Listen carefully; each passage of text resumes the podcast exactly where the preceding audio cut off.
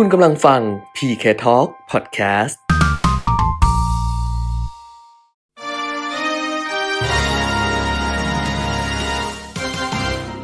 รายการเงินทองต้องรู้ โดยขวัญชนกวุฒิกุลและปิยมิตรยอดเมือง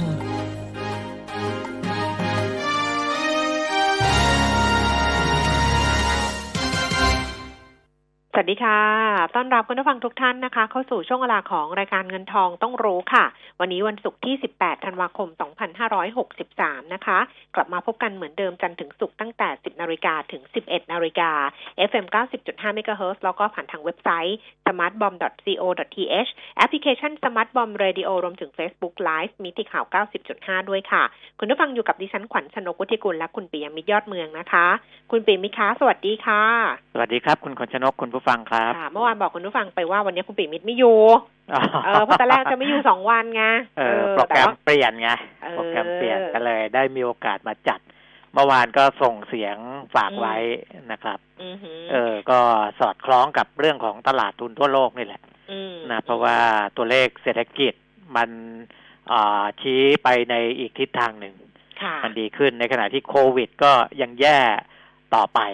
นะคค่ะรับ แต่ว่าเออตัวเลขประเด็นที่นะคุณผู้ฟังเนี่ยส่งคำถามเข้ามาใน Line แอด PK Talk แบบเยอะมากอืมแล้ววันนี้ต้องมาคุยกันต่อเนี่ยนะ คือมันจะแบบคุยกันไปคุยกันมาแบบเนี้ย บางท่านถ้าเกิดไม่ได้ไม่ได้อยู่ใน Line แอด PK Talk หรือไม่ได้ไปติดตาม YouTube i2c Channel หรือไม่ได้ติดตาม Podcast PK Talk Podcast เนี่ย บางทีจะงงนะ เพราะว่าเราอืมมันเชื่อมเป็นก้อนเดียวกันไงใช่นื่องจเพกราะว่า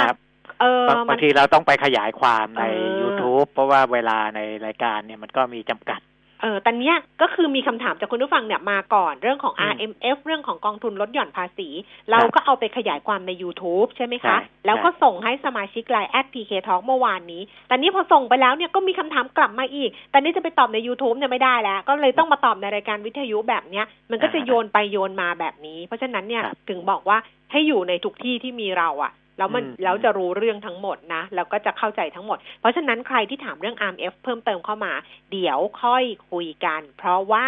สิ่งที่จะต้องคุยกันเป็นเรื่องแรกก่อนจะไปดูตลาดหุ้นหรืออะไรทั้งหมดก็คือเรื่องของโควิด -19 ซึ่งครับไม่ใช่เฉพาะในต่างประเทศเท่านั้น แต่บ้านเราเมื่อวานก็อกสั่นขวัญแขวนอีกรอบหนึ่งเพราะว่าอืมเจอผู้ติดเชื้อที่สมุทรสาครบ้านดิฉันเองคุณปิยมิตรอืมเออ แต่นี่ไม่ได้ก็กลับเข้าบ้านมาเลยใกล้ตัวเราเข้าไปทุกทีนะ เออเอเออ นั่นแหแต่ละ แต่ว่าก็เดี๋ยวต้องดูวันนี้นะ ว่าอืมมันจะมีอ่าการแพร่ระบาดเพิ่มเติมหรือเปล่า แต่ว่าณอืมเบื้องต้นนี้ก็ยังคุมอยู่นะค่ะเออยังเอาอยู่นะครับค่ะแต่ว่าก็สะท้อนแหละว่าเออมันมันยังไม่ได้จางหายไป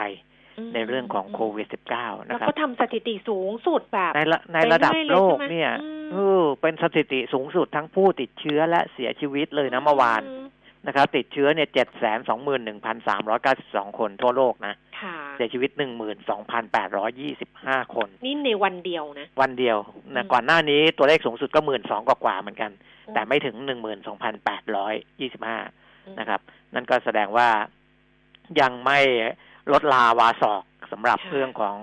อาการเพิ่มขึ้นของผู้ติดเชื้อและเสียชีวิตจากโควิด -19 โดยเฉพาะ สหรัฐอเมริกานี่ค่ะเสียชีวิตหนักมากนะครับค่ะอย่างที่ผมก็เคยพูดไว้หลายครั้งแหละค่ะว่าเอ่อคนที่อยู่ในภาวะวิกฤตของสหรัฐในหลักที่ตอนนี้วิกฤตอยู่สองหมื่นแปดพันกว่าคนค่ะนะครับ เสียชีวิตไปเมื่อวานสามพันสองร้อยเจ็ดสิบเจ็ดคน ซึ่งของสหรัฐเนี่ยอ่าคนที่อยู่ในภาวะวิกฤตเนี่ยเสี่ยงต่อการเสียชีวิตค่อนข้างสูงอืมนะครับ เพราะว่าเอ่ออาจจะอายุเยอะด้วยนะ แล้วก็เรื่องของอาการดูแลรักษาซึ่ง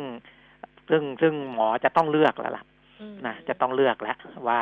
เอ่อเนื่องจากว่ามีผู้ป่วยเยอะเหลือเกินอืมนะคนไหนที่อาการที่รักษายากแล้วก็อาจจะต้องต้องดูแลน้อยหน่อยนะครับ ประมาณนั้นเพื่อเอาทรัพยากรไปทุ่มให้กับคนที่ป่วยแล้วก็ยังมีโอกาสรักษาหายค่ะ นะเพราะฉะนั้นตัวเลขผู้เสียชีวิตในสหรัฐเนี่ยจะพุ่งค่อนข้างสูงนะในระยะหลังๆ แล้วก็เป็นเช่นนั้นจริง ๆ นะครับสามพันกว่าคนในวันเดียวของสหรัฐเนี่ยอืมไม่ได้เกิดขึ้นบ่อยนะ อันนี้ก็ถือเป็นสถิติใหม่เหมือนกันค่ะ3,277คนเมื่อวานนี้นะครับค่ะเอเอออติดติดเชื้ออีก2 3 0 0 0น่ะนะตัวเลขทั่วโลกตอนนี้75ล้าน273,000กว่าคนสำหรับผู้ติดเชื้อเสียชีวิตหนึ่งล้านหกแสนหกหมื่นแปดพัน หนึ่งร้อยหกสิบหกคนอืม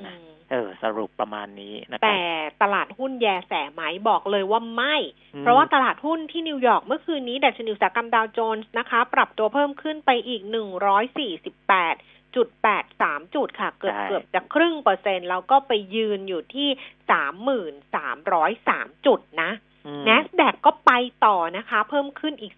0.84เปอร์เซ็นต์106.56 จุดค่ะ S&P 500 ก็เพิ่มขึ้น 21.31 จุ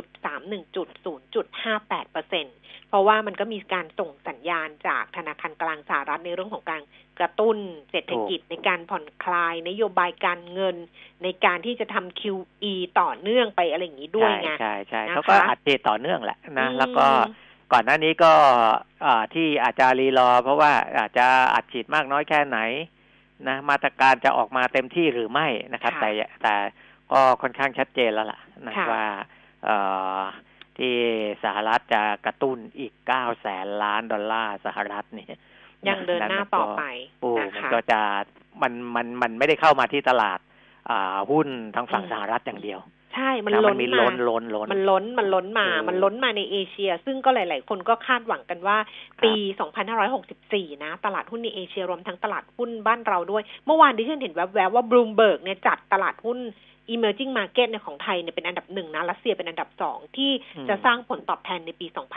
2564 จากไอ fund flow ที่จะเข้ามานี่แหละครับเดี๋ยวต้องดูกันต่อนะคะ แต่ที่ยุโรปเมื่อคืนนี้ค่ะลอนดอน FTSE ร้อยลงไป 19.85 จุด CAC 40 ตลาดหุ้นปารีสฝรั่งเศสลงไป 1.7 ขออภัยค่ะ ขึ้นมา 1.78 จุด แล้วก็ DAX แฟรงก์เฟิร์ตเยอรมนี DAX นี่ขึ้นต่อเนื่องมานะ เมื่อวานนี้ขึ้นมาอีก 101.27 จุดค่ะ ส่วนความเคลื่อนไหวของตลาดหุ้นในเอเชียเช้าวันนี้นะคะ ส่วนใหญ่เนี่ยปรับตัวลดลงค่ะคุณปีมิตรครับตลาดหุ้นโตเกียวนิเกอี 26,756 จุด ลงไป 49.78 จุดนะคะห่างเสียงฮ่องกง 26,466 จุด ลดลง 212 จุด แล้วก็ตลาดหุ้นเซี่ยงไฮ้ดัชนีคอมโพสิต 3,404 จุด ลงไป 0.45 จุดค่ะ ส่วนตลาดหุ้นบ้านเรานะคะเอ่อ สูงสุดของดัชนีเช้านี้เนี่ย 1,489 จุด ต่ำสุด 1,484 จุดค่ะ และล่าสุด 10 นาฬิกา 12 นาทีดัชนีราคาหุ้น 1,486.49 จุด เพิ่มขึ้น 2.60 จุด 0.18เปอร์เซ็นต์ มูลค่าการซื้อขายประมาณ 10,000 ล้านบาท SET50 Index ค่ะ 950.81 จุด เพิ่มขึ้น 1.82 จุด 0.19เปอร์เซ็นต์ มูลค่าการซื้อขาย 5,270 ล้านบาท หุ้นที่ซื้อขายสูงสุดนะคะ อันดับหนึ่ง เป็นหุ้นปตท โอ้โห มูลค่าการซื้อขายนี่ล่าสุดในทะลุพันล้านไปแล้วสำหรับปตทนะโอ้โห43 บาท 25 สตางค์เพิ่มขึ้นมา 1 บาท 2.37เปอร์เซ็นต์นะคะ น่าจะเกี่ยวกับ OR เดี๋ยวใช่คุยให้ใช่ฟังกันละกันนะครับแล้วก็บ้านปูค่ะ 10 บาท 70 เพิ่มขึ้น 30 สตางค์ SCGP 42 บาท 50 เพิ่มขึ้น 25 สตางค์ Advance 188 บาท ลงไป 1 บาท KBank 120 บาทเพิ่มเอ่อลดลง5 1บาท 50 สตางค์ KCE 41 บาท 50 ลงไป 75 สตางค์จากสยามลิสซิ่งค่ะ 8 บาท 95 สตางค์เพิ่มขึ้น 10 สตางค์ IRPC 3 บาท 80 ลดลง 4 สตางค์เดลต้านะคะ 355 บาท ลดลง 1 บาท และมิ้นท์ค่ะ 27 บาท 25 สตางค์ลดลง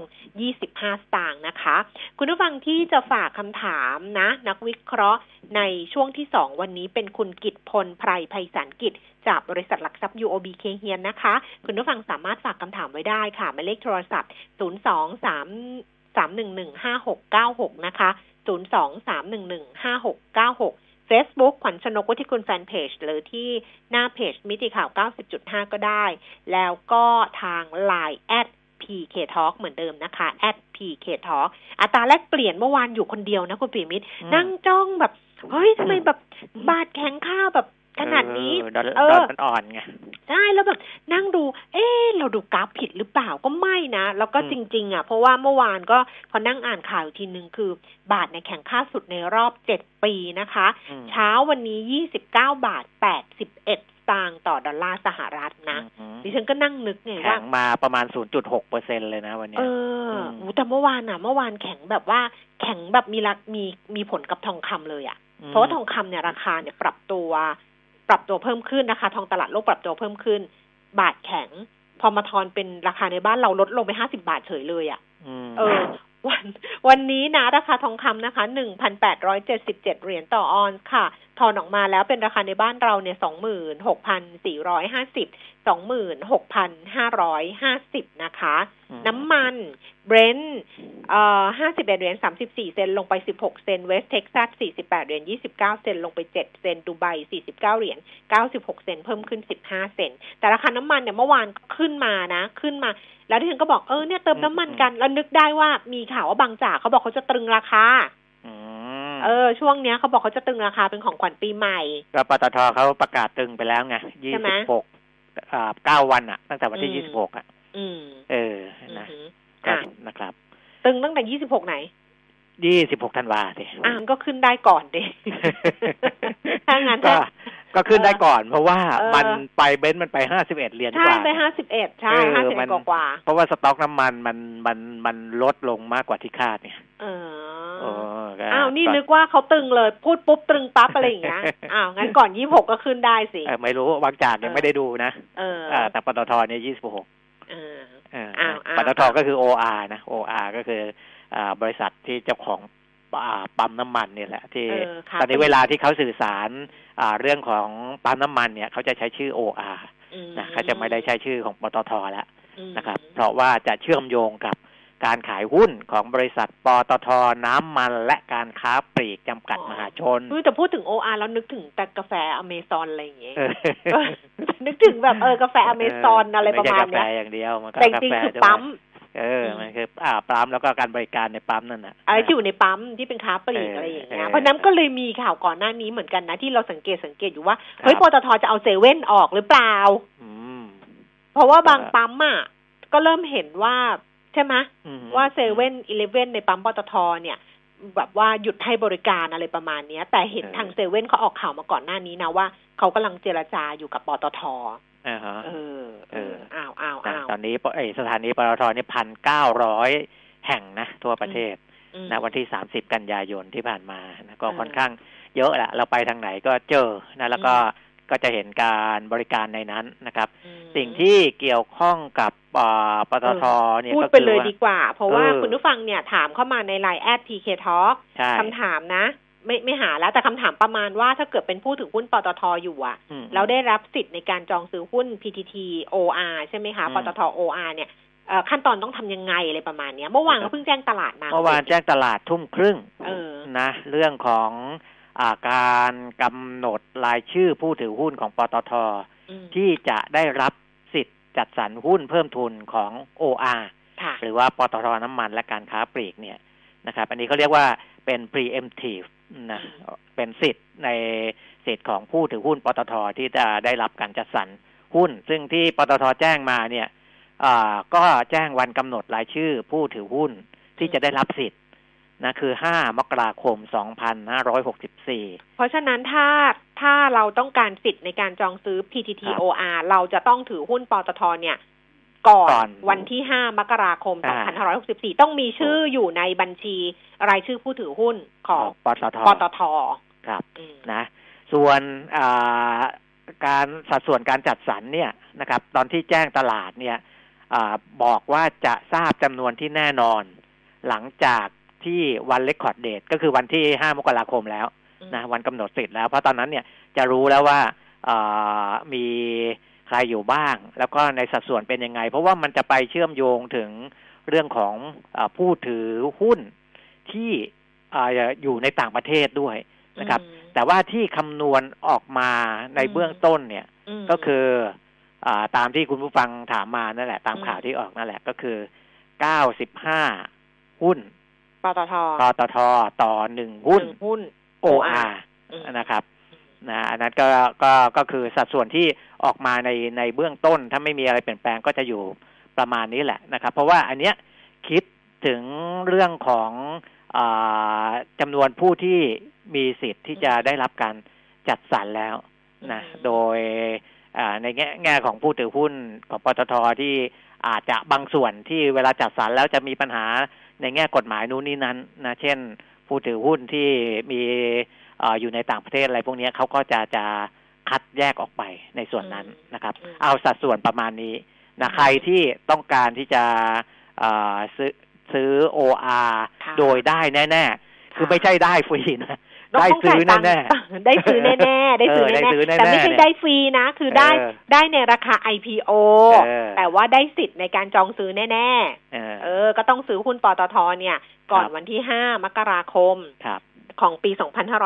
2564 แต่นี้คุณผู้ฟังก็ถามว่าได้แน่ๆ เพราะว่าเขาก็เป็นผู้ถือหุ้นปตทอยู่แล้วเนี่ย แล้วเออขั้นตอนจะเป็นยังไง อันนี้ต้องรอทางปตทเขาส่งเอกสารไปใช่ไหมเขาจะคุณปิ่นผ่านเอออ่อ่าปกติจะผ่านโบรกเกอร์ ที่อืมเรามีหุ้นปตทอยู่ในพอร์ตอืมเออ คือคุณซื้อหุ้นปตทผ่านโบรกเกอร์ไหนอืมนะครับเขาก็จะส่งผ่านมาทางนั้นนะแล้วก็คุณก็ทำตามขั้นตอนที่เขาบอกว่าให้จ่ายเงินใช่วันไหนราคาเออเท่าไหร่อะไรต่ออะไรเราก็จะมีการยืนยันสิทธิ์ว่าเราต้องการเออใช้สิทธิ์ใช่ใช่ไหมหรือแล้วเปล่าเออแล้วแล้วเขาคำนวณมาให้เลยแหละ ว่าเราได้กี่หุ้นเราได้สิทธิ์เออเท่าไหร่ใช่คือถ้าเกิดถือหุ้นปตทหนึ่งร้อย ตามสัดส่วนที่เขาบอกตอนนี้ถ้าเรามีหุ้นปตทหนึ่งร้อยหุ้น เราก็จะได้ OR เนี่ยหนึ่งจุดศูนย์ห้าสองหกหุ้น อย่างเงี้ยเขาบอกว่าเศษปัดทิ้งนะ เออ ก็คือหนึ่งหุ้นไงเออใช่แต่ถ้าเกิดเรามีหุ้นปตทอยู่หนึ่งพันหุ้นอืมเราก็จะได้หุ้น OR เนี่ยสิบหุ้นอืมใช่ไหมถ้าเรามีหุ้นปตทอยู่หนึ่งหมื่นหุ้นอืมเราก็จะได้หุ้นของ OR เนี่ยหนึ่งร้อยห้าหุ้น เออเออ แบบแต่ว่านี้ถ้าผู้ถือหุ้นเนี่ยต้องให้ให้จัดสจัดส่งเอกสารออกนอกประเทศไทยเนี่ย จะไม่มีสิทธิ์ได้รับ เพราะอย่างที่บอกว่ามันจะมีข้อกฎหมายบางบางเรื่องอืมนะครับอืมอะอืมก็คือถ้าที่อยู่ของคุณที่ให้จัดจัดสรรจัดส่งเอกสารต่างๆเนี่ยอยู่ในค่ะประเทศไทยเนี่ยไม่มีปัญหาค่ะนะเดี๋ยวเขาก็จะจัดส่งให้ค่ะตามนั้นนะครับ ค่ะอะอ้าวก็เคลียร์นะจบไปเรื่องของ เออแต่วันเวลาเนี่ยเป็นเหมือนที่ผมพูดไปวันก่อนเลยนะ เออเพราะว่าผมบอกไว้วันก่อนว่าน่าจะมกราคมาเออ ที่เขาจะขายกันก็นี่กำมันมันก็ชัดเจนแหละว่ากำหนดสิทธิ์วันที่ห้ามกราค่ะแสดงว่าอืมหลักคุงราคาเองก็ควรจะต้องออก เพราะว่ามันจะต้องรู้แล้วว่าอ่าจะต้องจ่ายเงินเท่าไหร่ ต้องจ่ายเท่าไหร่เนาะเออนะค่ะหรือเขาอาจจะออกเป็นช่วงให้คุณจ่ายไปก่อนแล้วคืนในหลังอะไรหรือเปล่าเคลียร์ไม่กันรู้นะทีหลังอันนั้นต้องไปดูเออนะครับอ่าอะอันก็ตามนี้นะคะสำหรับผู้ถือหุ้นปตทแล้วก็ เอ่อเรื่องของปตท OR ที่จะเชื่อมโยงกันไปนะอ่าฮะอะคราวนี้ประเด็นส่วนอื่น คุณปีไม่ขอพูดเรื่องค่างเงินบาทก่อนได้ไหมเอก่อนอจะค่าเป็นเงินเรื่องบาทไปก่อนเลยอื่นๆก็นะได้เพราะว่าคบเมื่อวานเนี้ยที่ดิฉันบอกว่าดิฉันนั่งจ้องอยู่ว่าค่างเงินบาทมันแข็งค่าขึ้นแล้วเอ๊ะแบงค์ชาติดิฉันก็ลืมพูดในรายการไงเพราะว่าเราก็อ่านอืมข่าวมาก่อนหน้านี้แต่แบบมันเยอะเรื่องมากเลยอะคือเอ๊ะแบงค์ชาติเขาจะทำอะไรไหมเขาจะแทรกแซงไหมหรือจะอะไรอย่างเงี้ย ปรากฏว่าก่อนหน้านี้เลยเนี่ยมันมีข่าวมารอบหนึ่งนะคะ อีกครั้งหนึ่งเรื่องของว่าเอ่อทางสหรัฐเนี่ย จะจัดไทยขึ้นบัญชีเฝ้าจับตาการแทรกแซงค่าเงินอืมอันนี้มันก็เลยทำให้บางทีแบงค์ชาติก็อาจจะทำงานยากขึ้นนะอืใช่ไหมมันก็เป็นไปอืมได้นะ เพราะเขาบอกว่าเนี่ยกระทรวงการคลังสหรัฐจะออกมาเปิดเผยรายงาน ด้วยการบิดเบือนค่าเงินโดยมีประเทศไทย ติดอยู่ในรายชื่อเฝ้าจับตานะคะ monitoring list จากสหรัฐเอ่อ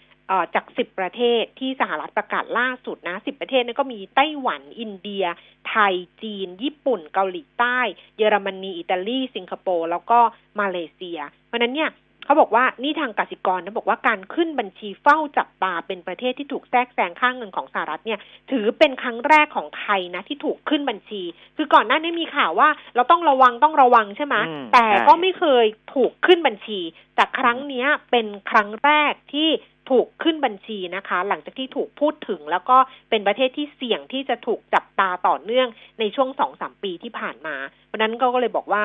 ถ้าเกิดประเทศไทยเนี่ยยังเข้าไปดูแลค่าเงินบาทนะ แบงก์ชาติยังไปดูแลนะ ยังมีการเข้าซื้อดอลลาร์เข้ามาในทุนสำรองไม่ลดการเกินดุลเนี่ย ก็เสี่ยงที่ไทยเนี่ยอาจจะถูกกล่าวหา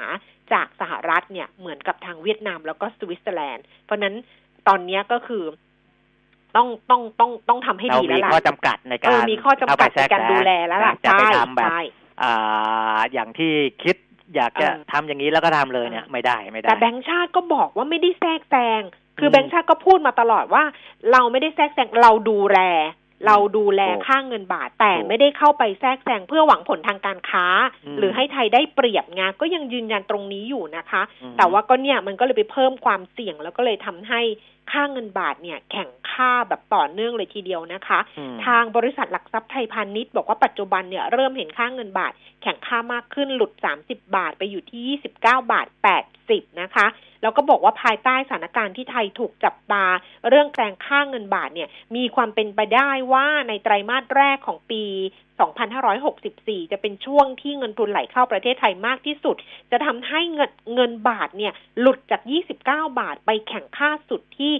28 บาท 80สตางค์อืมนะ อันนี้ไทยพาณิชย์บอกว่านั่นสิหากแบงก์ชาติไม่ทำอะไรแล้วปล่อยให้ค่าเงินเคลื่อนไหวตามกลไกตลาดมากขึ้น ก็คาดว่ามีโอกาสจะเห็นค่าเงินบาทเนี่ยแข่งค่าไปสู่ระดับ 28 28 บาท 80 ได้ในไตรมาสแรกของปีหน้า แต่ถ้าเกิดอืมแบงก์ชาติเข้าไปดูแลค่าเงินบาทบ้าง ก็อาจจะเห็นว่าบาทในยแข่งน้อยกว่านี้ได้ แต่ก็เป็นเทรนด์ของการแข่งค่าในปีหน้า นี่มันต้องระวังเพราะว่ามันเรื่องของการคว่ำบาทอะไรอย่างอันนี้เลยนี้นะแหละที่ผมจะเล่าให้คุณผู้ฟังฟัง เพราะว่าบางคนฟังแล้วอาจจะงงงๆนิดนึงว่าเออเอ๊ะปกติสหรัฐเนี่ยเขาจะ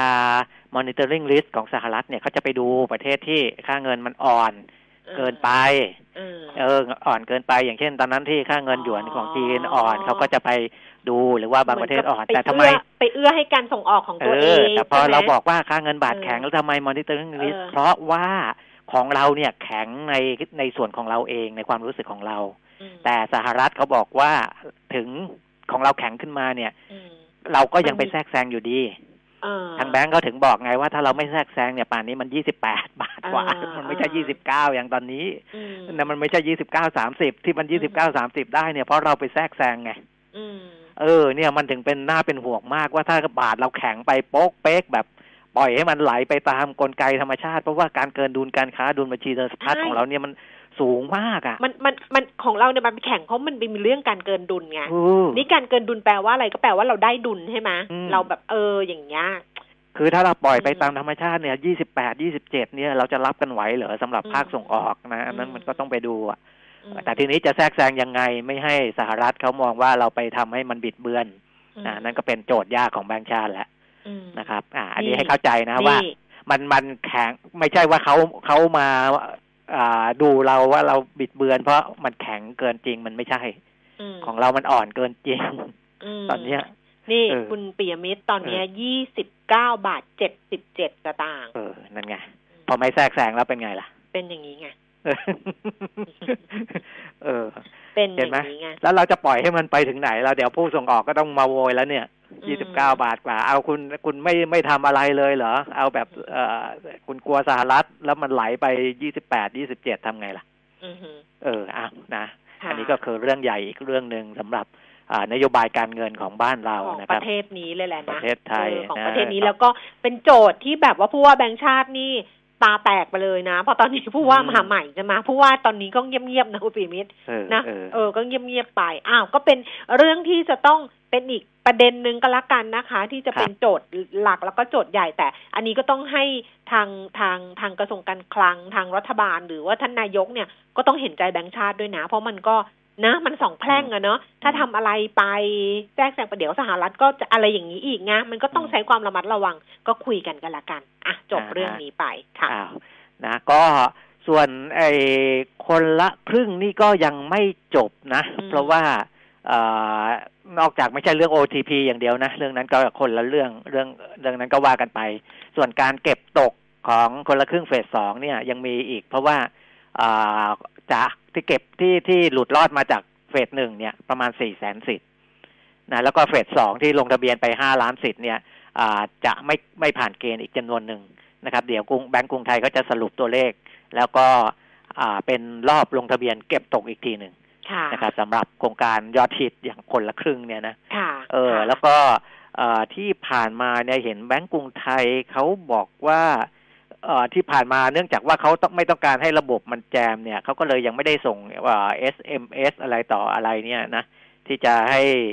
ให้ต้องเขาต้องยืนยันอีกครั้งเออใช่ไหมต้องแบบว่าใช่มี SMS ยืนยัน ยืนยันเออคือคือเพื่อยืนยันตัวตนเนี่ยในเออแอปเป๋าตังค์เนี่ยเออที่ผ่านมาเขาอาจจะยังไม่ได้ส่ง SMS ไปนะครับอ่าเพราะว่าเขากลัวมันจะไปแจมในระบบ เพราะเวลาส่งอ่าห้าล้านสิทธิ์เนี่ยอืมมันมันส่งส่งทีเดียวมันมันก็จะไปไปแน่นอนอะไปรบกวนอืมไอไอในระบบการส่ง เพราะฉะนั้นเนี่ยอ่าทางแบงก์กรุงไทยก็แจ้ง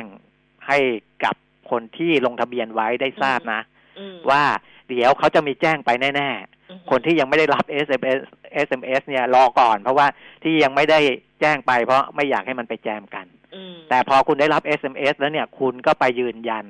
อ่า ก่อนที่จะเข้าแอปเป่าตังค์เนี่ยแล้วก็นะพอพอยืนยันเราก็ต้องใช้สิทธิ์หลังจากการยืนยันเนี่ยภายในเออ14วันเหมือนเดิมเขาจะบอกเลยว่าเออท่านได้รับสิทธิ์เออโปรดใช้สิทธิ์ครั้งแรกภายในวันที่เท่าไหร่ไอตัว SMS เนี่ยเขาจะแจ้งเลยว่าอ่าโปรดใช้สิทธิ์ครั้งแรกภายในวันที่ผ่านแอปเป๋าตังค์อันเนี้ยอืมคุณก็จำไว้ว่าเออ คุณต้องใช้สิทธิ์ภายในวันนี้ ถ้าไม่ใช้สิทธิ์ภายในวันนี้ถูกตัดสิทธิ์นะ เดี๋ยวอืมเขาจะแจ้งไปเลยนะครับสำหรับคนที่ลงทะเบียนไว้แล้ว อันนี้ก็แจ้งให้ทราบนะเออเออปดส่วนที่สมองนายกบอกว่าเฟสสามเฟสสี่เออเออ ก็ทางกระทรวงการคลังบอกว่าเดี๋ยวรอดูก่อนแล้วกันอ๋อว่าเมื่อวานเมื่อวานเล่าไปแล้วบอกคุณเอออาคมบอกว่าเดี๋ยวรอดูรอรอดูกระแสก่อนเออว่ามันจะเออเป็นยังไง เพราะว่ามันก็มีคนที่ลงไปก่อนหน้านี้แล้วก็ไม่ใช้สิทธิ์อยู่สี่ห้าแสนคนอะไรอย่างเงี้ยอืมอืมแล้วก็ต้องดูเงินด้วยไงานดูสตางค์เพราะว่าเออนี่เดี๋ยววันที่ยี่สามเนี่ยนายกเขาจะเรียกประชุมหน่วยงานเศรษฐกิจแล้วเอาไปคุยกันเรื่องของงบประมาณ ว่าเออจะยังไงซึ่งคุณอาคมเขาบอกว่าเขาจะต้องรีดไขมันม คือลดรายจ่ายเพราะฉะนั้นเนี่ยอะไรที่เป็นรายจ่ายแล้วดูว่ามันไม่เกิดประสิทธิภาพประสิทธิผลเนี่ย ก็อาจจะไม่ได้แบบว่าไม่ได้ทำไงเดี๋ยวเออก็คุยกันอีกทีหนึ่งนั้นนายกอะก็คือแกก็ตามเรื่องอะแหละว่าเฮ้ยมันคึกคักไงเดี๋ยวลุยเฟสสามเฟสสี่ไปเลยอะไรแบบนี้ใช่อืมแต่ครั้งนะบอกเดี๋ยวขอดูอีกทีหนึ่งอ่าอะส่วนเรื่องของกำลังซื้อหรือว่าเรื่องของอารมณ์การท่องเที่ยวนะ ก็นอกจากเรื่องของการระบาดของโควิด -19 แล้ว ซึ่งซึ่งเราก็เล่ามาตลอดเรื่องกำลังซื้อที่หายไปจากเงินเดือนอาจจะไม่ขึ้นบ้างนะหรือขึ้นน้อยบ้างเนี่ย ก็มีผลต่อการเดินทางท่องเที่ยวช่วงปีใหม่เหมือนกันอืมอืมนะครับ เพราะว่าทางบคสเนี่ย คุณมาโนดสายชูโตรองกรรมการผู้จัดการใหญ่ฝ่ายธุรกิจเดินรถของบริษัทขนส่งจำกัด หรือว่าบขสบอกว่า ปีนี้คาดว่าปีใหม่ปีนี้นะก็คือคาบเกี่ยว อ่า ปีหกสามหกสี่เนี่ย คาดว่าผู้โดยสารจะใช้บริการลดลงจากช่วงปีใหม่ปีที่แล้ว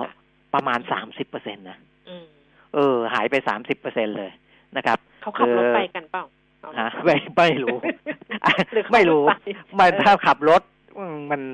เออแสดงว่ากำลังซื้ออย่างดีสิไม่อ่าหรืออัอันนี้ว่าอันนี้ดูจากคนซื้อตั๋วนะ หรือว่า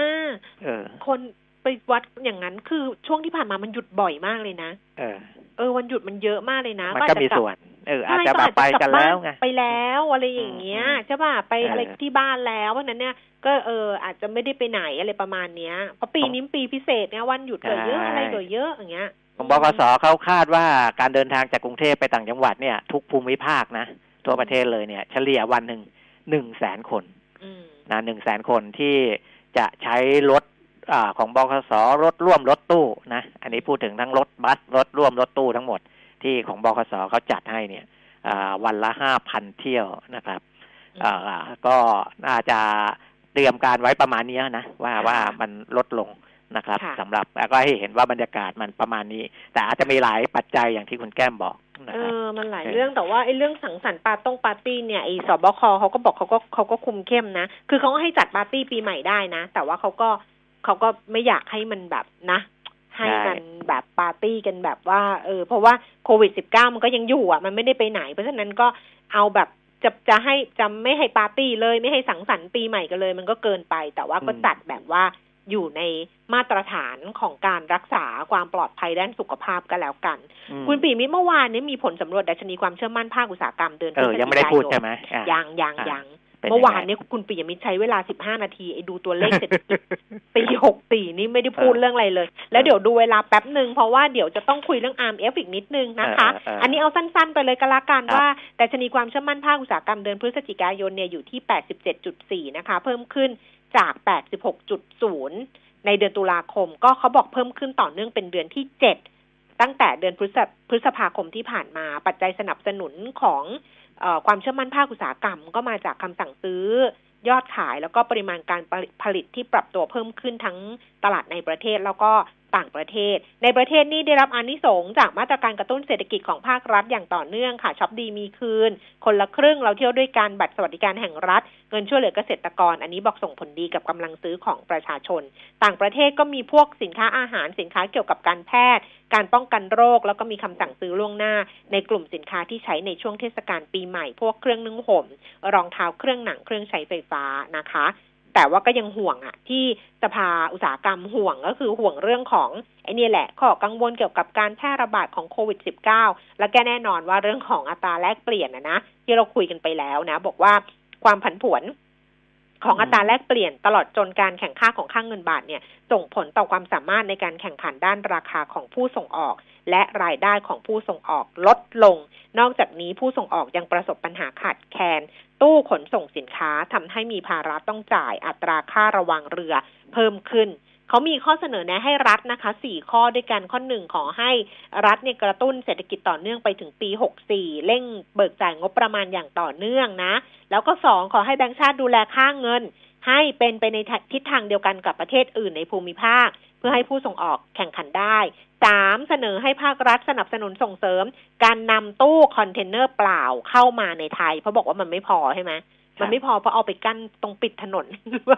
ไม่เกี่ยวใช่ไหมนั้นอืมอ้าวไม่เกี่ยวไม่เกี่ข้ยอวสี่ขอให้ภาครัฐรักษามาตรฐานการควบคุมโควิด -19 หลังจากมีการผ่อนปรนมาตรการควบคุมการเดินทางของเออ นักท่องเที่ยวหรือชาวต่างชาติเนี่ยนะคะ เพื่อสร้างความเชื่อมั่นให้กับประชาชน อันนี้เป็นสี่ข้อที่ทางสภาอุดเสนอให้กับรัฐบาลนะคะ ฟื้นฟูเศรษฐกิจอะครับหมดมาท่านนอกจากเรื่อง RMF แล้วหมดเรื่องอื่นไหมเอ่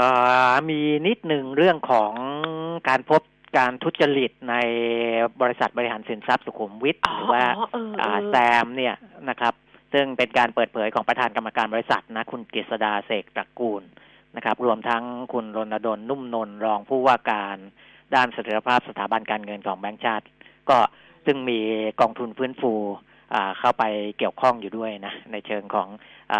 าของการบริหารสินทรัพย์ของบริษัทสินทรัพย์สุขุมวิทนะครับ ตรงเนี้ยอืมเขากำลังตรวจสอบกันอยู่นะครับอืมซึ่งจริงๆอ่าผมรู้เรื่องลึกๆ พวกเนี้ยค่อนข้างเยอะนะ แต่ว่าใจเย็นเอาไว้มีเวลาค่อยมาคุยกันอีกทีนะอ๋อเพเหรอราะว่า การบริหารสินทรัพย์ด้อยคุณภาพเนี่ยมันมีโอกาสที่จะเกิดการทุจริตคอร์รัปชันกันกันได้ง่าย ๆ ถ้าเกิดคนทำงานไม่ professional พอไม่เป็นมืออาชีพพอเนี่ยคือลูกหนี้อาจจะตั้งใจเบี้ยวหนี้รอให้ยึดทรัพย์ไปแล้วมาขอ haircut จากเดิมอืมเหลือยี่มันสิบมันเปอร์เซ็นต์เกี่ยวกับการประมูลนี่แหละแม้แต่ยึดมาแล้วกันอ๋อในช่วงการบริหารเนี่ยจัดเออจัดการเนี่ยมันมีอะไรหลายเรื่องซึ่งอ๋อเอ่อ คนนั้นคนนี้ก็อยากได้สินทรัพย์ราคาต่ำอืมซึ่งถ้าคุณเข้าถูกช่องถูกทาง คุณก็สามารถที่จะเอาไปได้อืมในราคาถูกๆอะไรอย่างเงี้ยนะอืมถ้าคือถ้าคุณไม่เปิดให้มันเอ่อซื้อขายอย่างโปร่งใสหรือปรับโครงสร้างหนี่อย่างโปร่งใสเนี่ยโอกาสที่ผลประโยชน์มันจะไปตกอยู่กับ คนบางกลุ่มบางพวกเนี่ยมันทำได้ง่าย อันนี้ประมาณนี้ละกันอืมนะอันนี้คือสิ่งที่อ่า ไม่ใช่บริษัทนี้บริษัทเดียวนะที่พูดถึงแซมเนี่ยจริง ๆ บริษัทอื่นที่มีธุรกิจในลักษณะอย่างนี้เนี่ย ระบบการบริหารจัดการเกี่ยวกับไอ้ NPL หรือ NPA เนี่ยนะมันมันต้องมันต้องแบบมืออาชีพจริง ๆอะเพราะว่าต้องบอกว่าบริษัทพวกเนี้ยเขาก็อยู่นอกตลาดหลักทรัพย์ด้วยเนาะก็เออเรื่องการตรวจสอบเรื่องอะไรอย่างเงี้ยมันไม่เหมือนอย่างแบมอย่างแบมเขาเข้าในตลาดหลักทรัพย์แล้วเนี่ย มันก็จะมีกลไกอีกแบบหนึ่งไหม ในการใช่เปิดเผยข้อมูลก็หรืออาจในจะกาเป็รนไปได้ก็เป็นไปได้นะเอออาจจะเป็นไปได้การตั้งกรรมการพิจารณาสินทรัพย์ แต่ละชิ้นแต่ละอะไรมันอาจจะเข้มงวดมากกว่าอืมนะเออ คือถ้าถ้ามันละหลวมเมื่อไหร่มันก็มันก็เท่ากับเปิดโอกาสให้อ่าผลประโยชน์มันไปไปอยู่กับบุคคลบางคนได้ง่าย ๆ ประมาณค่ะนั้นอะนะครับอันนี้เขาก็อะแบงค์ชาติใช่ไหมที่ต้องเข้ามาดูแล อะก็ตอนนี้ตั้งคณะกรรมการสอบสวนอยู่ นะคิดว่าจะสอบสวนเสร็จภายในเดือนธันวาคมนี้อือหือนะครับ คือแบงค์ชาติเนี่ยเอ่อเขาเขากองทุนเพื่อการฟื้นฟูอืมอืมน่าจะเป็นผู้ถือถือคล้ายๆเป็นผู้ถือหุ้นอยู่ด้วยผู้ถือหุ้นประมาณอ่านั้น เออคือคือมีส่วนกับไอ้ตัวสินทรัพย์บางตัวที่เขาเป็นเจ้าหนี้อยู่ประมาณนั้นแหละค่ะ นะครับค่ะอะอะแล้วก็ตามกันต่อ อันนี้แจ้งเพื่อทราบนะคะ ส่วนเรื่องที่ถามมาเยอะมากนะคะ ใน Line แอด PK Talk แล้วก็มีหลายท่านบางท่านไม่ใช่หลายท่าน ไปถามที่ YouTube i2c Channel ด้วยก็คือเรื่องของ RMF หลังจากที่เมื่อวานเนี้ย คุณปิยมิตรก็เราส่งคลิปไปให้นะคะ เล่าเท่าที่เหลือเลือกกองทุน S S F R M F ยังไงให้ปัง ปรากฏว่าที่ถามมาเนี่ยส่วนใหญ่ก็คือเรื่องของ R M F นั่นแหละต่อเนื่อง แต่อืมคำถามคล้ายๆกัน เช่น อายุห้าสิบห้าแล้วก็คือห้าสิบห้าเนี่ยขายได้แล้วถูกต้องใช่ไหมครับเอออัอันนี้อายุอันนี้คือถามใน YouTube ด้วยใช่ไหมถามใน YouTube ด้วยเออถามในใน YouTube YouTube เนี่ยถามว่า เออ อายุห้าสิบห้าเนี่ยใช่จะทยอยขายได้ไหมหนึ่งนะหนึ่งคือ อายุห้าสิบห้าจะทยอยขายได้ไหมครับเอ่อไม่ขายทั้งก้อน แล้วก็สองในอีกท่านหนึ่งเดี๋ยวนะคะ ดิฉันกำลังหาคำถามอยู่อะท่านนี้น่าจะฟังทางวิทยุด้วยแหละ บอกว่าอายุหกสิบสองลงทุน RMF มานาน ถ้ายังมีรายได้อยู่เนี่ย ซื้อ RMF ต่อนะ ซื้อ RMF ต่อแล้วก็ขายในปีถัดไปได้ใช่ไหม อย่างนี้นะหนึ่งนะอ่ามีมีสิทธิ์ซื้อเท่าไหร่ก็ได้ แต่นำไปลดขอลดภาษีเท่าตามรายได้จริงที่ต้องเสียไม่ใช่ อันนี้ไม่ใช่แล้ว ส่วนที่เกินไม่นำไปคำนวณภาษีลดหย่อนเมื่อขายจะถูกปรับไหม อันนี้เดี๋ยวมันจะงงนะคะเออเพราะฉะนั้นหลักคิดง่ายๆ สั้น ๆ คือถามคุณปิมิตรว่า เมื่ออายุครบ 55และลงทุนต่อเนื่องมาแล้ว5ปี ครับ อ่า คืออันครบเนี้ยทั้งเกณฑ์อายุและครบทั้งเกณฑ์ใช่ห้าปี ใช่ จะทยอยขายได้ไหมก่อนหนึ่งอ่า เพราะฉะนั้นการขายเนี่ยทยอยขายได้แต่ไม่แนะนำเอนะครับอเพราะว่าการขายของ IMF เนี่ยเขาให้รวบยอดเลยตั้งแต่วันลงทุนครั้งแรกนะเออไอ้ที่นับ5ปีบริบูรณ์5ปีเต็มเนี่ยนับจากวันลงทุนครั้งแรกอืมนะครับ ส่วนที่ลงทุนต่อๆมาจากครั้งแรกเนี่ย ให้รวบ อยู่อืมในเกณฑ์ของ5ปีได้เลยอืมนะครับ เพราะฉะนั้นถ้าคุณไปทยอยขายเนี่ยมันจะแบ่งแยกแต่ละก้อนยากมันไม่ะถูกแล้วมันงเอองมันมันมันจะมีมันมีปัญหาเพราะฉะนั้น ถ้าคุณจะตัดสินใจขายขายทั้งก้อนเลยอย่าไปทยอยอืมถ้าคุณจะลงทุนใหม่ยังไงมันก็ต้องนับหนึ่งเพื่อนับหนึ่งไปห้าปีใหม่อยู่แล้ว คุณก็อืมต้องไป ถ้าคุณยังมีรายได้อยู่ และยังอยากลดหย่อนภาษีด้วยวิธีนี้อืมคุณก็ซื้อใหม่นะครับอืมเช่นเดียวกับ คนที่อายุหกสิบสองอืมแต่คุณยังไม่ได้ขายเลยนะ สมมติยังไม่ว่าได้ขายอ่อไม่ได้ถือขายมเลยต่อเนื่องไม่ได้ขายเลยใช่แล้วปีเนี้ยแล้วอยากซื้อจะอีซื้อกเพิ่มอีก ปีเนี้ยซื้ออีกอ่าแล้วลดปีเพื่อหลน้าดหย่อนภาษีอีกเอนะครับอแล้วปีนี้ซื้อแล้วก็ลดหย่อนภาษีปีนี้ไปแล้วสิ่งที่พอปีหน้าปุ๊บจะขายขายเลยอะก็สิ่งที่ซื้อปีนี้เนี่ยก็ยังอยู่ในห้าปีของอืมก้อนแรกที่เราซื้อนั่นแหละอืมนับเป็นก้อนเดียวกันอืมเพราะฉะนั้นปีหน้าคุณอยากจะขายคุณก็ต้องขายทั้งก้อนนะอืมเออ ทั้งหมดที่มีอยู่รวมทั้งที่เพิ่งซื้อปีนี้ด้วยอืม ได้เลยไม่มีปัญหาอืมนะครับแต่เพราะอย่าไปมันอยู่ตัดในก้อนเดียวกัน แต่อย่าไปตัดเป็นก้อนๆ เพราะฉะนั้นเนี่ยโอ้ถ้าขายก็ขายไปทีเดียวให้หมดเลยค่ะใช่แล้วอย่าไปอย่าไปทำแบบนี้คือที่ถามเข้ามาซับซ้อนมากว่า มีสิทธิ์ซื้อเท่าไหร่ก็ได้ แต่นำไปลงยอดขอลดหย่อนภาษี เท่าสิทธิ์ตามรายได้จริงที่ต้องเสียไม่อันเนี้ยอันนี้ไม่ไม่ต้องจำเป็นทำไม่ต้องทำไปดูเออในในในอ่า YouTube ที่พูดไว้ได้เลยว่าเออ มีกองทุนที่มีนโยบายเดียวกับ IMF เนี่ยที่อืมเป็นกองทุนเปิดอีกเยอะแยะอืมเพราะฉะนั้นคุณไม่จำเป็นว่าคุณลงทุนในกองที่นโยบายแบบเนี้ยคุณอยากได้นโยบายแบบเนี้ยคุณลงทุนแสนหนึ่งแต่คุณเอาไปแจ้งลดหย่อนภาษีแค่ห้าหมื่นแล้วมันซับซ้อนเกินไปไม่ต้องไปทำแบบนี้อืมแล้วเดี๋ยวนะสัมภากรจะมามีปัญหากับเราด้วยนะ เพราะสัมภากรบอกว่าเอ๊ะทำไมอย่างนี้อย่างนี้อย่างนี้แบบเนี้ย ถ้าอืมคุณจะไม่แจ้งลดหย่อนภาษีอ่า ในส่วนที่คุณคิดว่าจะกักกักๆไว้มันก็ไม่ต้องไปลง IMF คุณไปเลือกกองทุนเปิดที่มีนโยบายอย่างที่คุณชอบนี่แหละ ในกองทุนเปิดนะแล้วก็ไม่ต้องมายุ่งกับเรื่องของ IMF นะนี่ชัดเจนอืมนะครับ จริงๆอะไม่มันไม่มีอะไรยากเลย แต่ว่าอ่าดิฉันว่าเราอะไปคิดไปคิดให้มันซับยากซ้อนเออ ไปคิดให้มันซับซ้อนเออถามเพิ่มว่าครบเกณฑ์แล้ว หยุดซื้อเกินสองปีได้ไหม ถ้าครบเกณฑ์ทุกอย่างแล้ว แล้วคุณพี่ไม่ขายใช่ไหมคะ จะเอาไว้อย่างนั้นเออก็ได้ เออ ก็ได้ก็ครบแล้วก็ได้ ก็สิครบแล้วก็ได้เออไม่ขายไงเพราะว่าสมมุติยังขาดทุนอยู่เลยอะไรเงี้ยเออไม่ขายเพราะว่าเออเราก็ไม่ได้เอาไปลดหย่อนภาษีแล้วถูกไหมถูกเออ แล้วเราจะขายเมื่อไหร่ก็ขายทั้งก้อนเมื่อนั้นถูกหยุดได้แต่ว่าก็คือก็เนี่ยแล้วก็พอคุยคือถ้าไปคือเอาอย่างนี้ง่าย ๆ ว่าเออถึงแม้คุณจะอายุเกินห้าสิบห้า แต่ถ้าอืมคุณยังอยากซื้อ IMF เพื่อลดหย่อนภาษี เพราะคุณอืมยังมีรายได้อยู่อืมก็อย่าเพิ่งขายอืมเพราะว่าถ้าคุณขายไปปุ๊บเวลาคุณซื้อใหม่เนี่ยมันจะไปนับห้าปีใหม่อืมแต่ถ้าคุณยังไม่ขายพอคุณซื้อใหม่เนี่ย คุณจะขายเมื่อไหร่ก็ได้สำหรับก้อนที่คุณซื้อใหม่เติมเข้ามานะ เป็นการซื้อเติมเข้ามาในก้อนห้าปีแรกอืมนะหลักคิดใช้แค่นี้เองอือหือนะแค่นี้เองนะคุณอืมจะอายุห้าสิบหกหกสิบหกสิบกว่าอะไรก็แล้วแต่อืมนะครับ ไม่ยากเลยค่ะไม่ยากไม่อะยากมาอีกบอกว่าถ้าซื้อหลาย ๆ บลจซื้อหลาย ๆ แห่งเออแล้วขายยกล็อตทีละบลจได้ไหมหรือต้องขายทีเดียวทุกบลจ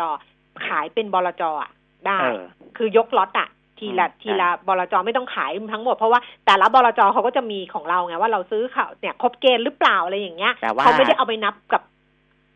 ต้องแต่ต้องว่าดูจากวันแรกที่ที่ใช่ซื้อนะอย่างที่บอกใช่ใช่ก็คือเราก็ดูวันแรกเป็นของบลจไปอะว่า วันแรกที่เราซื้อเนี่ยมันครบเกณฑ์ถูกไหมอืมแล้วจะขายยกล็อตก็ยกไป อีกบลจหนึ่งเราซื้อวันแรกแล้วครบเกณฑ์แต่เรายังไม่ขายเราก็ไม่ขายได้ ไม่ต้องไปขายทุกบลจถูกไหมคุณปียมิตร คือจริง ๆ ถ้ากองลดหย่อนภาษีเนี่ยมันรวบรวบหมดเพราะมันโยกย้ายสับเปลี่ยนกองได้ไงก็นี่มันไม่ได้โยกไงเออก็มันเออคนละถ้าซื้อทหารไทยอยู่อะ สมมุติซื้อทหารไทยแล้วทหารไทยครบเรียบร้อยแล้วอืม UOB เอ่อครบเรียบร้อยแล้ว แต่ขายทหารไทยยังไม่ขาย UOB อะก็เอออะไปหาเพิ่ม ไปดูอีกทีนะไปหาเพิ่มเออดิฉันเออว่าได้แต่คุณปีมีเขาทำเหมือนทำท่าเหมือนไม่ได้ เพราะฉะนั้นเมื่อความเห็นไม่ตรงกัน เดี๋ยวไปหาเพิ่มมาให้อ้าวเออจบ10นาฬิกา45นาทีแล้วค่ะเอาเลยนะช่วงหน้ามาคุยเรื่องของหุ้นกันบ้างนะคะกับครับคุณกิตพลภัยภัยสารกิจนะคะ วันนี้ขอบพระคุณคุณปียมิตรค่ะครับสวัสดีสครับวัสดีค่ะ ความเห็นไม่ตรงกันค่ะ เพราะฉะนั้นการหาข้อมูลจึงต้องเกิดนะคะ คุณผู้ฟังก็ถามโอ้โห ละเอียดยิบแล้วเกินจริงๆเนี่ยถามบลจจะง่ายกว่าถามเราก็ได้นะช่วงหน้าคุยกันกับคุณกิตพลนะคะ ตอนนี้พักกันครู่หนึ่งค่ะ AAS Auto Service ผู้นำเข้าและตัวแทนจำหน่ายปอร์เช่อย่างเป็นทางการ Cayenne E Hybrid Coupe ใหม่ เริ่ม 6.5 ล้าน AAS the name you can trust 0801 911 911 อยากเห็นรอยยิ้มของคนไทยกลับมาอีกครั้ง โครงการชุมชนยิ้มได้ รวมพลังสร้างรอยยิ้มเพื่อชุมชน ที่ปตท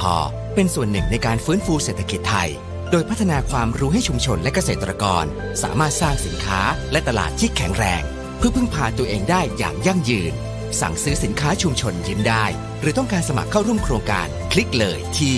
www. ชุมชนยิ้มได้ .com ปตทสารพลังสู่ความยั่งยืน AAS Auto Service ผู้นำเข้าและตัวแทนจำหน่ายปอร์เช่อย่างเป็นทางการ พบ Cayenne E Hybrid ใหม่ เริ่ม 6.3 ล้าน AAS looking after you and your car 0801 911 911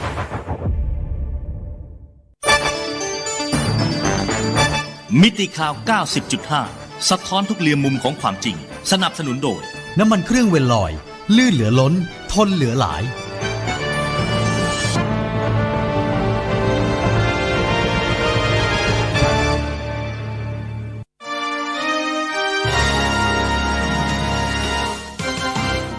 รายการเงินทองต้องรู้ โดยขวัญชนกวุฒิกุลและปิยมิตรยอดเมือง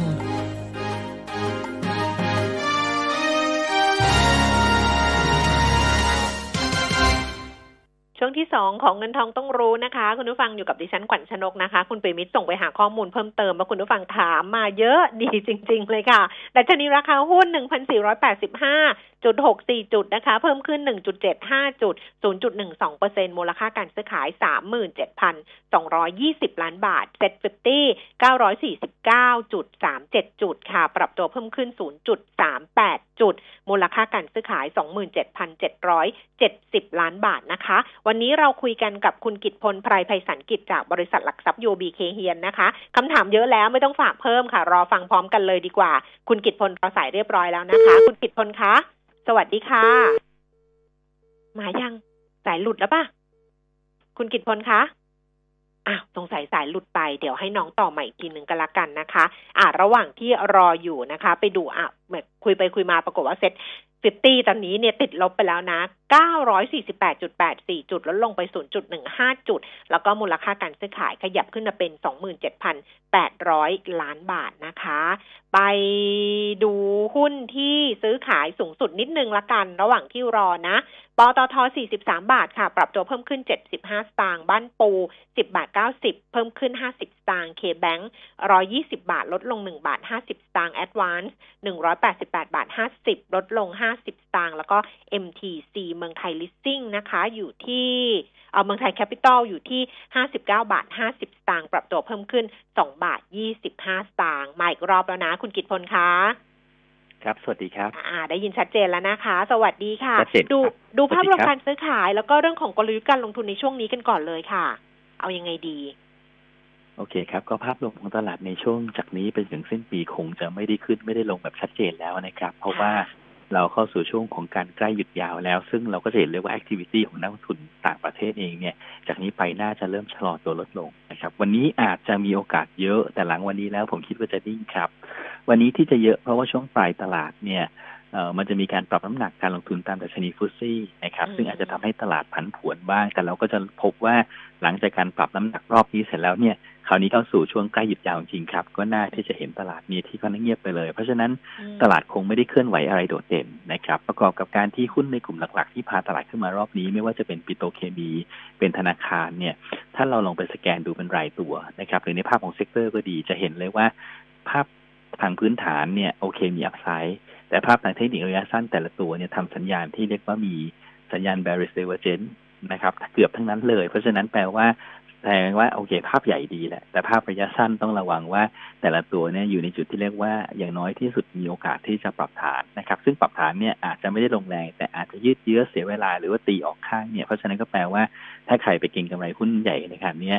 น่าจะน่าเบื่อนะครับ อาจจะหงอย แต่ว่าอืมถ้าจะเก่งก็ต้องมามองในภาพของตัวหุ้นขนาดกลางขนาดเล็กที่อาจจะมีปัจจัยบวกเฉพาะตัว หรือว่ายังไม่ได้ปรับขึ้นแรงครับ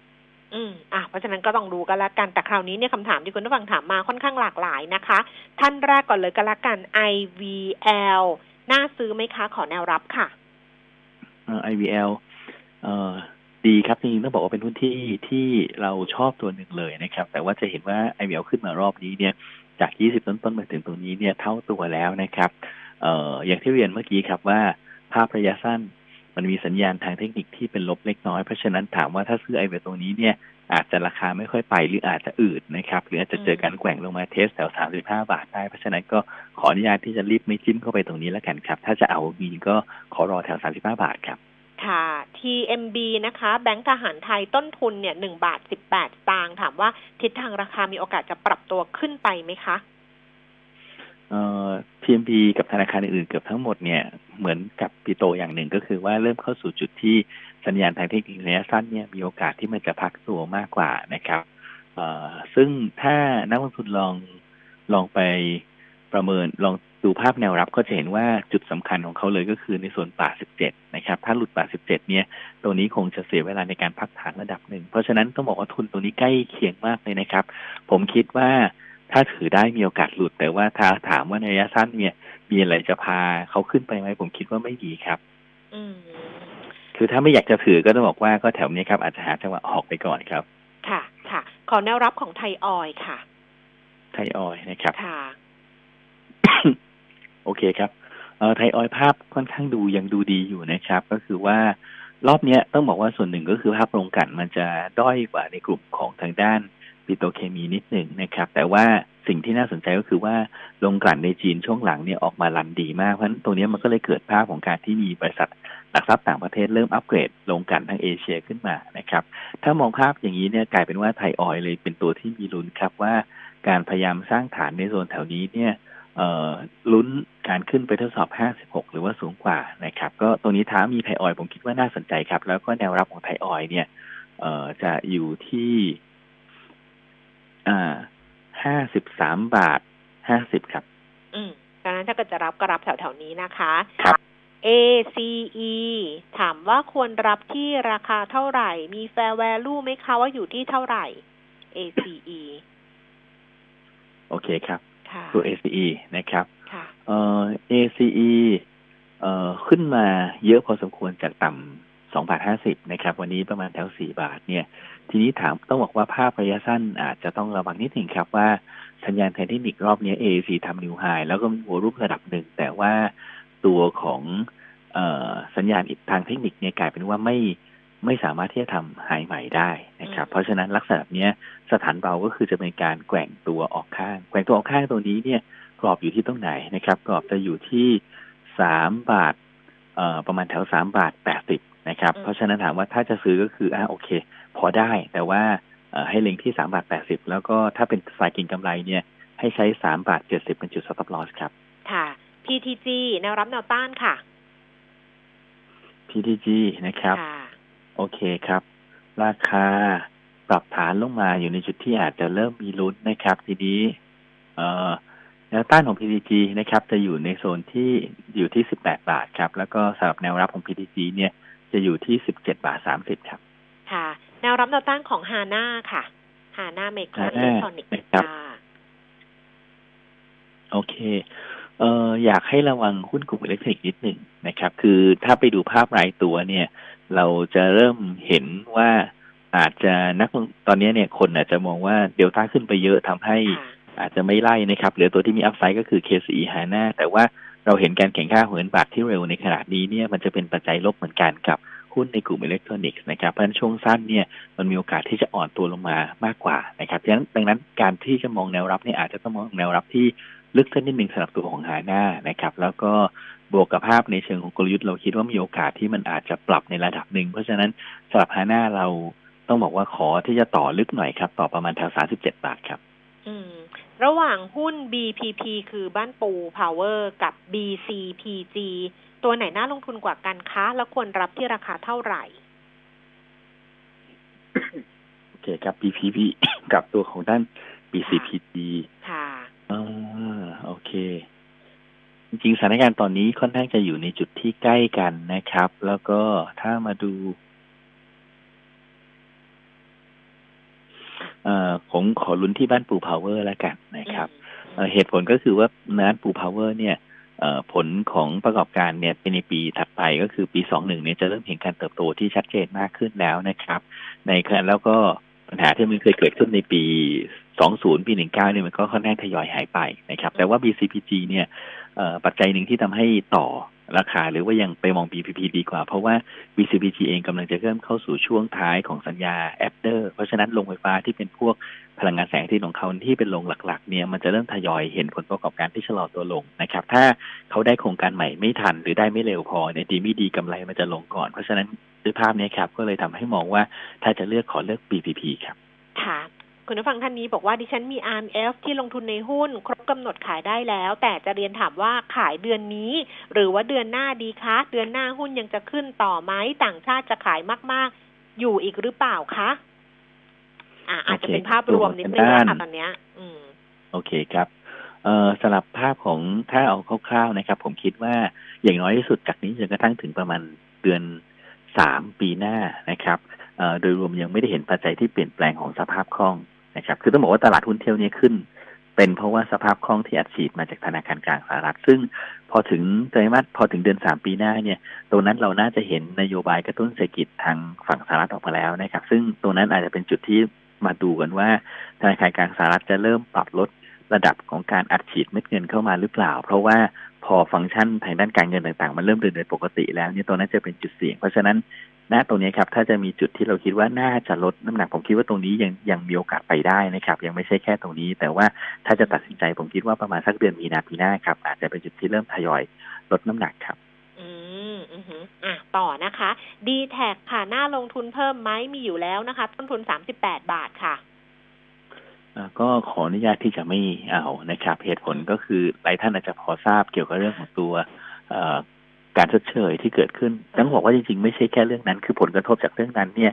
เราจะเห็นว่ามาตรการชดเชยที่ดีแทออกมา ไม่มีมาตรการที่เป็นเม็ดเงินตรงๆนะครับ เพราะฉะนั้นมันจะระยะสั้นน่ะไม่กระทบกับงบ แต่สิ่งที่เกิดขึ้นก็คือว่าผมคิดว่าหนึ่ง ความหมดใจของลูกค้าซึ่งมากขึ้นไปเรื่อยๆเนี่ยนะครับ มันทำให้การย้ายฐานออกเนี่ยจะเกิดสูงขึ้น หรือสมมติต่อให้ผมอยากจะผมรู้สึกว่าผมทนไหวกับ d t แทนะครับเออไม่เป็นไรระดับนี้ได้ แต่ว่าผมก็จะโทรไปหา d t แทบอกว่าอ่าผมจะย้ายไป AIS นะอืมอ่า d t แทก็อาจจะต้องเสนอส่วนลด offer ว่าลดอ่า offer ตัวของเท่านั้นเพราะฉะนั้นสิ่งที่จะเกิดขึ้นก็คือเหมือนจะไม่มีอะไรกระทบ แต่ว่าflow ของคนที่ไหลออกเนี่ยหนึ่งคงมีคนไปจริง ๆ กับสองก็คือคงมีคนที่ไปต่อรองขอ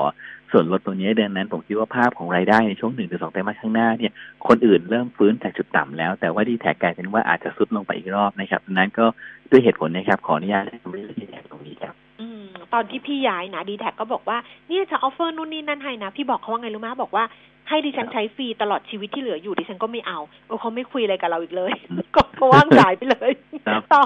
ต่อที่เราเลยหมดหมดมุกที่จะคุยต่อใช่นะฮะบอกว่าต่อให้ดิฉันใช้ฟรีไปตลอดชีวิตที่เหลืออยู่ดิฉันก็ไม่เอาแล้วอ้าวไป CPO ค่ะ แนวรับแนวต้านเป็นยังไงคะ คนเข้ารับไหมสำหรับ CPO CPO นะครับค่ะเอ่อ CPO ภาพทางเทคนิคระยะสั้นไม่สวยนิดนึงครับ เพราะว่าการทำหายเที่ยวนี้เนี่ยสัญญาณตอนนี้ไม่ตาม เพราะฉะนั้นก็แปลว่า เรามีโอกาสที่เห็นอาจจะเห็นการพักคงไม่ได้ลึกมากนะครับ แต่ว่าก็แปลว่ามันจะเสียเวลาลงมารอบหนึ่งเพราะฉะนั้นก็คือถ้าอยากจะซื้อให้เล็งในรอบนี้เอาไว้นะครับเอ่อลงมาแนวรับอยู่ในโซนแถวไหนนะครับ ก็ต้องบอกว่าแถว 60 บาทบวกลบนะครับ ก็ผมคิดว่าน่าสนใจนะครับ แต่ว่าขอใจเย็นๆต่อราคาลงมาสักนิดหนึ่งครับ ค่ะ อีกตัวหนึ่งคือหุ้น S นะคะ สิงห์เอสเตทขอแนวรับแนวต้านยังมี upside ไหมคะ ราคาเหมาะสมเท่าไหร่คะเออรอบนี้ในการขึ้นมาของหุ้นหลาย ๆ ตัวมันขึ้นมาเนื่องจากว่ามันอยู่ที่ต่ำมาก ๆ แล้วก็พอตลาดไปแล้วเนี่ย คนก็เริ่มไม่รู้จะซื้ออะไรดี คนที่ตกรถรอบแรกก็พยายามจะเรียกว่า เออพยายามที่จะเอาหมดนะครับโปกหมดไม่ว่าจะเป็นรถสามล้อรถซาเล้งก็คือโปกกันหมดเนี่ยต้องบอกว่าถ้ามองแล้วในตัวของสิงเอสเตเองเนี่ย เพิ่นว่าเราไม่ได้วิเคราะห์ในเชิงปัจจัยพื้นฐานค่ะนะครับ แต่ว่าถ้ามองในเชิงของภาพทางกลยุทธ์ว่าการปรับขึ้นมาเอ่อเร็วๆตรงนี้เนี่ยมันจะมีแนวต้านสำคัญอยู่ในโซนไหนที่ต้องระวังนะครับ ก็คือเอ่อสำหรับสิงห์เอสเตทเนี่ยแนวต้านสำคัญเลยที่เราคิดว่ามันอาจจะไม่ผ่าน หรือว่าจะเป็นจุดที่มันไปสะดุดนะฮะอืมโอเค จะอยู่ในโซนประมาณแถวสองบาทสิบนะครับสองบาทสิบถึงสองบาทสิบสี่เพราะฉะนั้นก็แปลว่าจากตรงนี้พอมี upside นะครับ แต่ว่า